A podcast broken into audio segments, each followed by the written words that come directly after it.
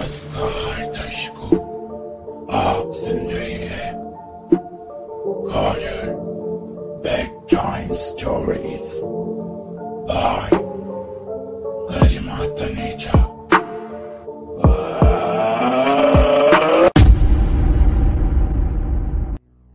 रात का अंधेरा एकदम सन्नाटा था।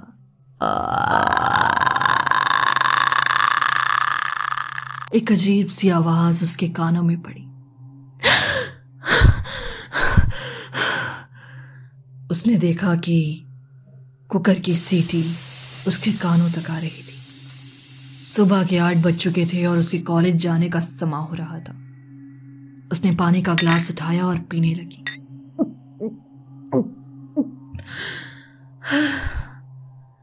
वो बिस्तर से उठी और उठकर तैयार होकर नीचे की ओर आई। और कहने लगी गुड मॉर्निंग माँ। कैसे हो? मैं ठीक हूँ बेटा। तुम कैसी हो? आ जाओ नाश्ता कर लो। हाय मोंटी हाय मौसी। मौसी मत बोला करो कितनी बार बोला है? Okay Tanu di now good तुम भी क्या करती हो? बच्चा है वो। बच्चा बच्चा कुछ नहीं है। जानबूझ के मुझे छेड़ता है। हाँ और मोंटी स्टडीज़ कैसी चल रही हैं? उसकी स्टडीज़ तो ठीक ही हैं। तुम जरा टाइम देख लो। कॉलेज के लिए लेट नहीं हो रहा है। हाँ वाह, बस जा रही हूँ। खाना दो ना जल्दी। लो लो। तनु, उसकी उम्र कुछ बाईस साल थी। अभी कॉलेज में पढ़ रही थी। और उसकी बड़ी बहन का बेटा मोंटी जो यहीं अपनी नानी के पास रहता था। क्योंकि उसकी बड़ी बहन और उसके पिता काफ़ी समय पहले एक एक्सीडेंट में मारे गए थे। तनु की माँ, यानी कि नारायण की पत्नी, अपने बेटी और बेटे के बेटे के लिए खाना लेकर आती है। उसके बाद तनु खाकर जाने ही वाली थी कि अचानक उसकी दोस्त रेशमा वहाँ पर पधारी और कहने लगी। हाय आंटी, नमस्कार। नमस्कार बेटा, कैसी हो? मैं अच्छी हूँ। तनु रेडी हो ना? हाँ हाँ मैं रेडी हूँ। चलो। तनु बेटा, पापा को नहीं मिलोगी? हाँ बस मिल के जा रही हूँ। पापा। आई बेटा, क्या बात है? पापा, मैं कॉलेज जा रही थी। अच्छा ठीक है, जाओ। कुछ पैसे चाहिए क्या? नहीं नहीं, पैसे तो हैं। ठीक है बाय नमस्ते, अंकल। नमस्ते, बेटा। हाँ हाँ आजकल तो दोनों साथ हाथ ही दिखती हैं। साथ होंगी ही ना? अब बंगलो जो इनके साथ ले लिया है। अच्छा आपने यहाँ पर बंगलो ढूंढा है। ये रेशमा और ये तनु ना, दोनों अब इकट्ठे ही रहते हैं। बहुत मस्ती करते हैं। पता नहीं मुझे तो पढ़ाई में अच्छे करेंगे कि नहीं। अरे अच्छा कर लेंगे, तुम टेंशन मत लो। जाने दो उनको। जाओ जाओ बेटा। तनु अपनी दोस्त रेशमा के साथ बाहर की ओर आई और कार में बैठकर दोनों निकल गए। तनु ने अभी अभी नया यहाँ पर अपने घर वालों के साथ बंगला लिया था। बिल्कुल रेशमा के बगल वाले बंगले में। रेशमा और तनु बहुत ही अच्छे दोस्त थे। दोनों कॉलेज पहुँचे कि तभी अचानक सामने से गोपाल यानी रेशमा और तनु का दोस्त चलता हुआ आया। हे hey, तनु हे hey, रेशमा कैसे हो तुम लोग?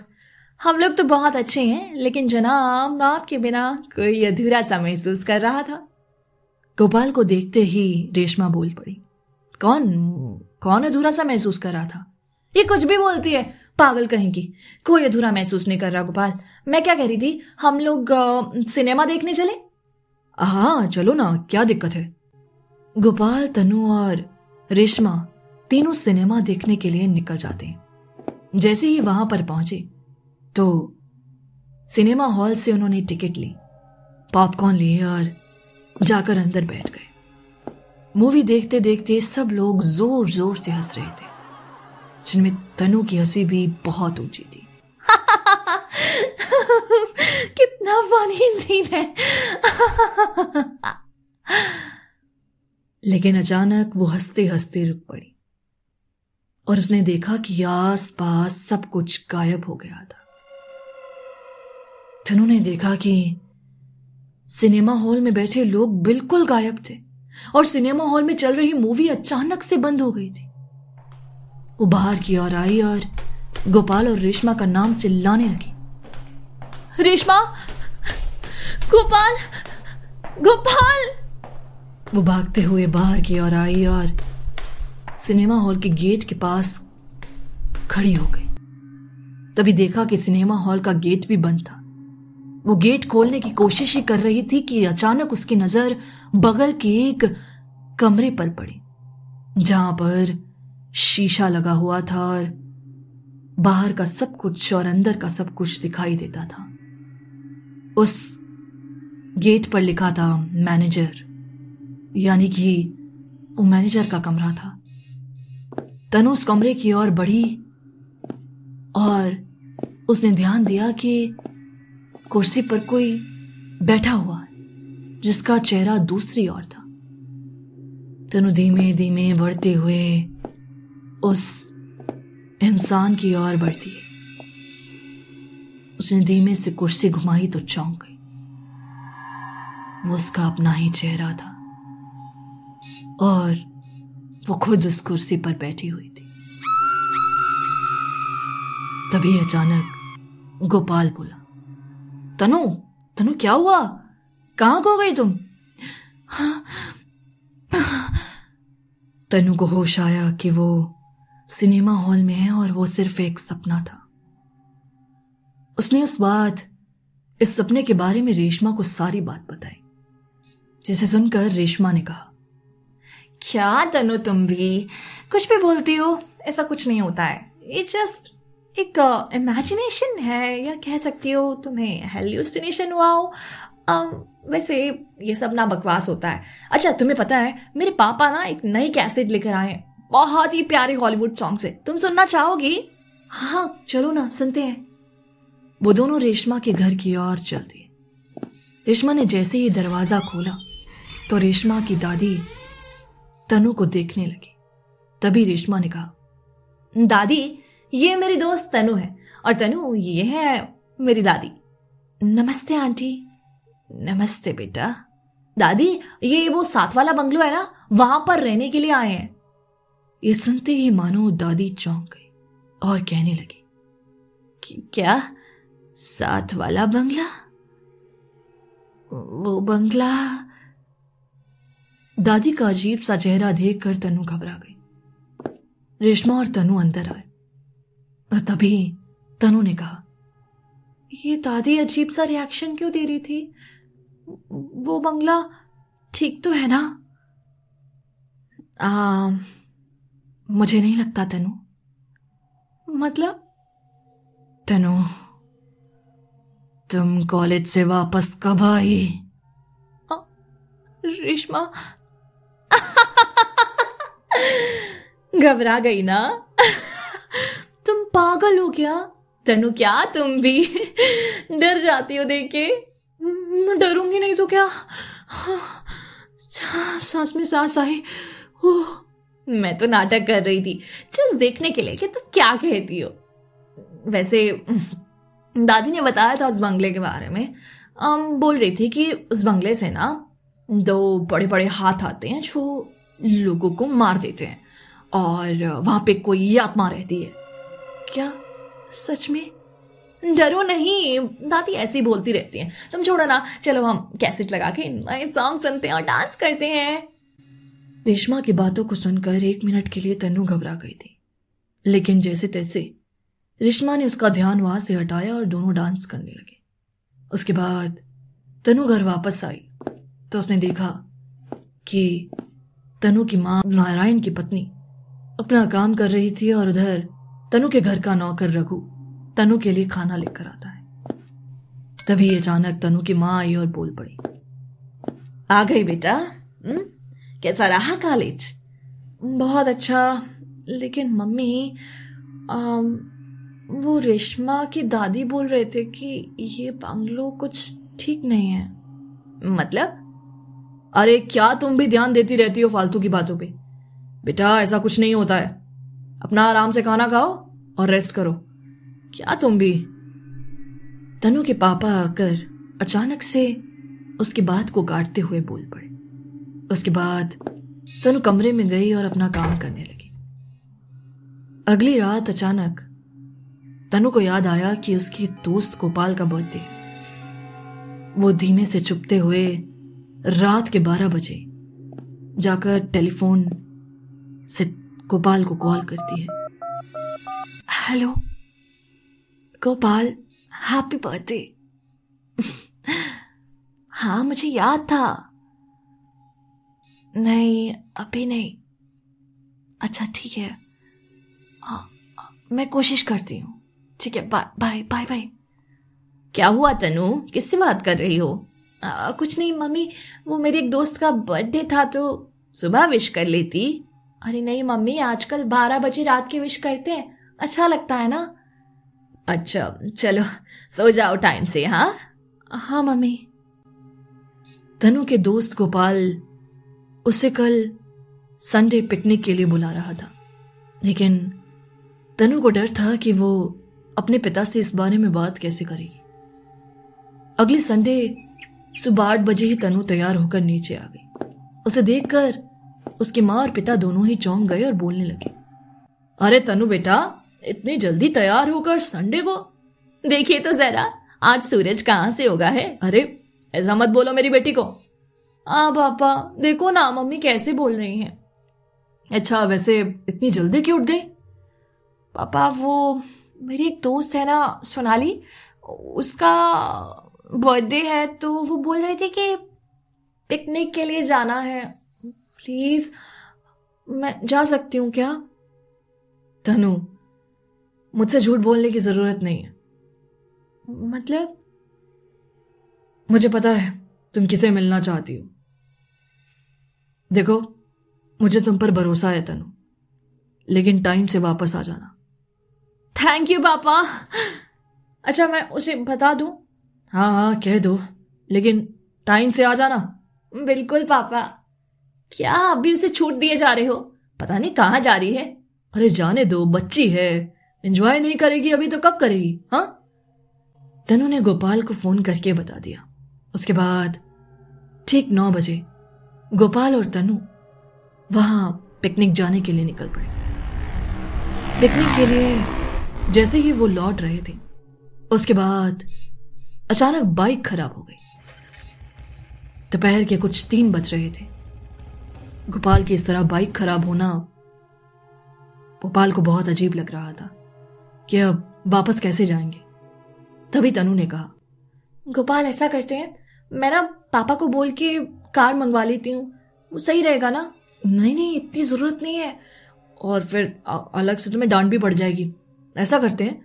मैं जाकर ना मैकेनिक से ठीक करवा लाता हूँ। इस वक्त हाँ तो अभी तीन ही बजे है ना। तुम्हें जल्दी पहुँचना है, मैं पहुँचा दूँगा डोंट वरी प्लीज़ जल्दी आना हाँ। हाँ मैं एक मिनट में आता हूँ। पहले किसी को लेकर आता हूँ बाइक लेकर जाएगा। ठीक है, जल्दी आओ। गोपाल वहाँ गया और मैकेनिक को जाकर ढूँढने लगा। तनु बाइक के पास खड़ी उसका इंतज़ार कर रही थी। आधा घंटा बीत गया, लेकिन गोपाल नहीं लौटा। तभी अचानक तनु को एक अजीब सी आवाज़ सुनाई दी। तनु वो आवाज़ सुनते हुए अपने कदम बढ़ाते हुए झाड़ियों की ओर चल। गोपाल थोड़ी देर बाद वापस लौटा तो देखा कि तन्नू वहाँ पर नहीं थी। अब तन्नू कहाँ चली गई? ऐसा कीजिए, आप लोग ये बाइक लेकर चलिए, मैं अभी आता हूँ। ठीक है साहब जल्दी आइएगा। हम लोग बस दो मिनट में बाइक ठीक कर देंगे। हाँ मैं आ रहा हूँ। आप लेकर तो चलो। ठीक है। तनु? तनु? गोपाल तनु को ढूँढने लगा, लेकिन तनु कहीं दिखाई नहीं दी। तभी अचानक तनु के रोने की आवाज़ आई।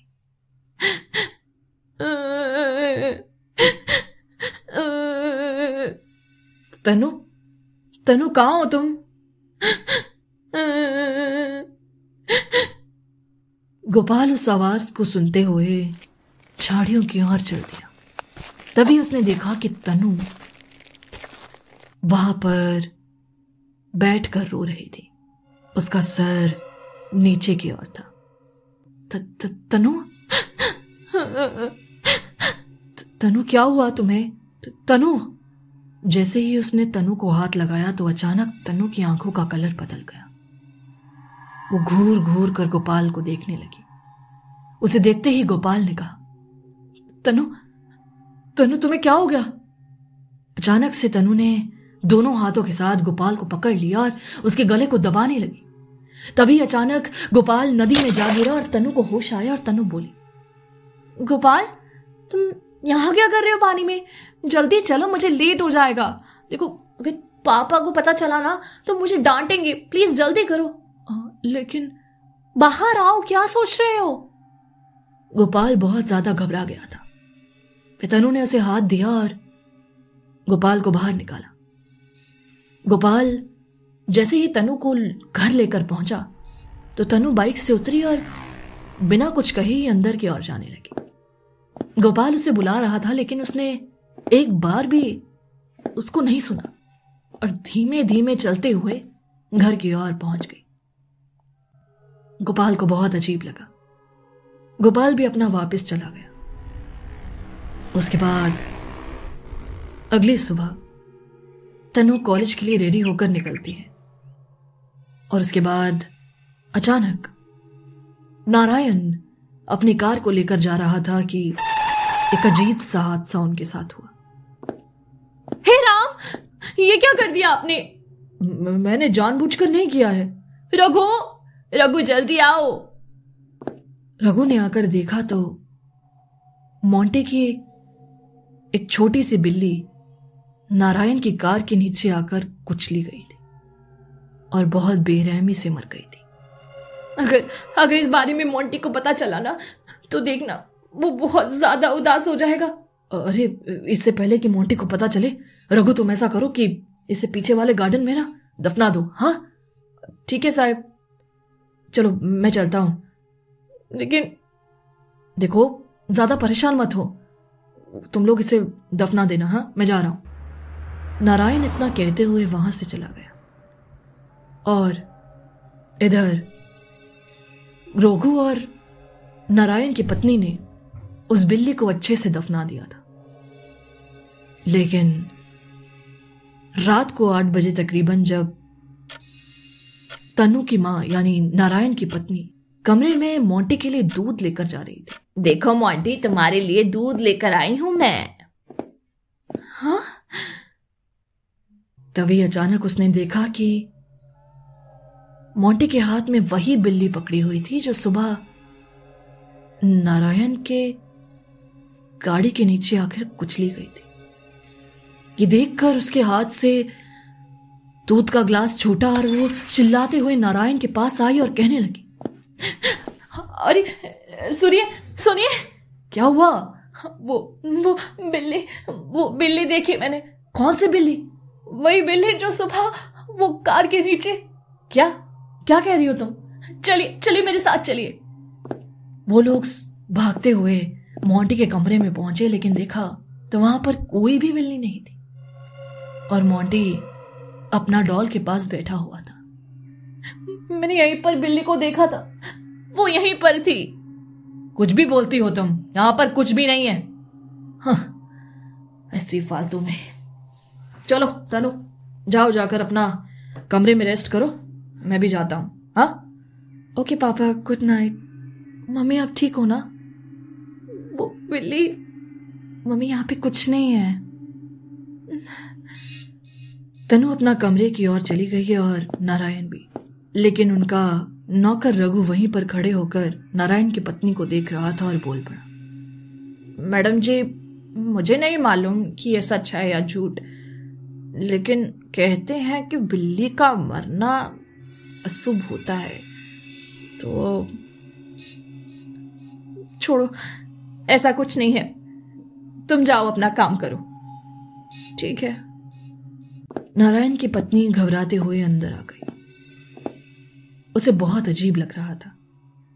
उसके बाद से तनु का व्यवहार बहुत बदल गया। आए दिन तनु कुछ अजीब सी हरकत करती। ना उसे समझ आता और ना उसके अपनों को। आगे की कहानी अगली वीडियो में मिलेगी। सुनते रहिए रियल हॉरर हिंदी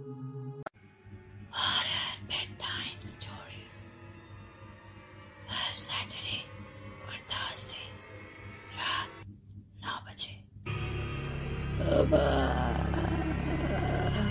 Amor!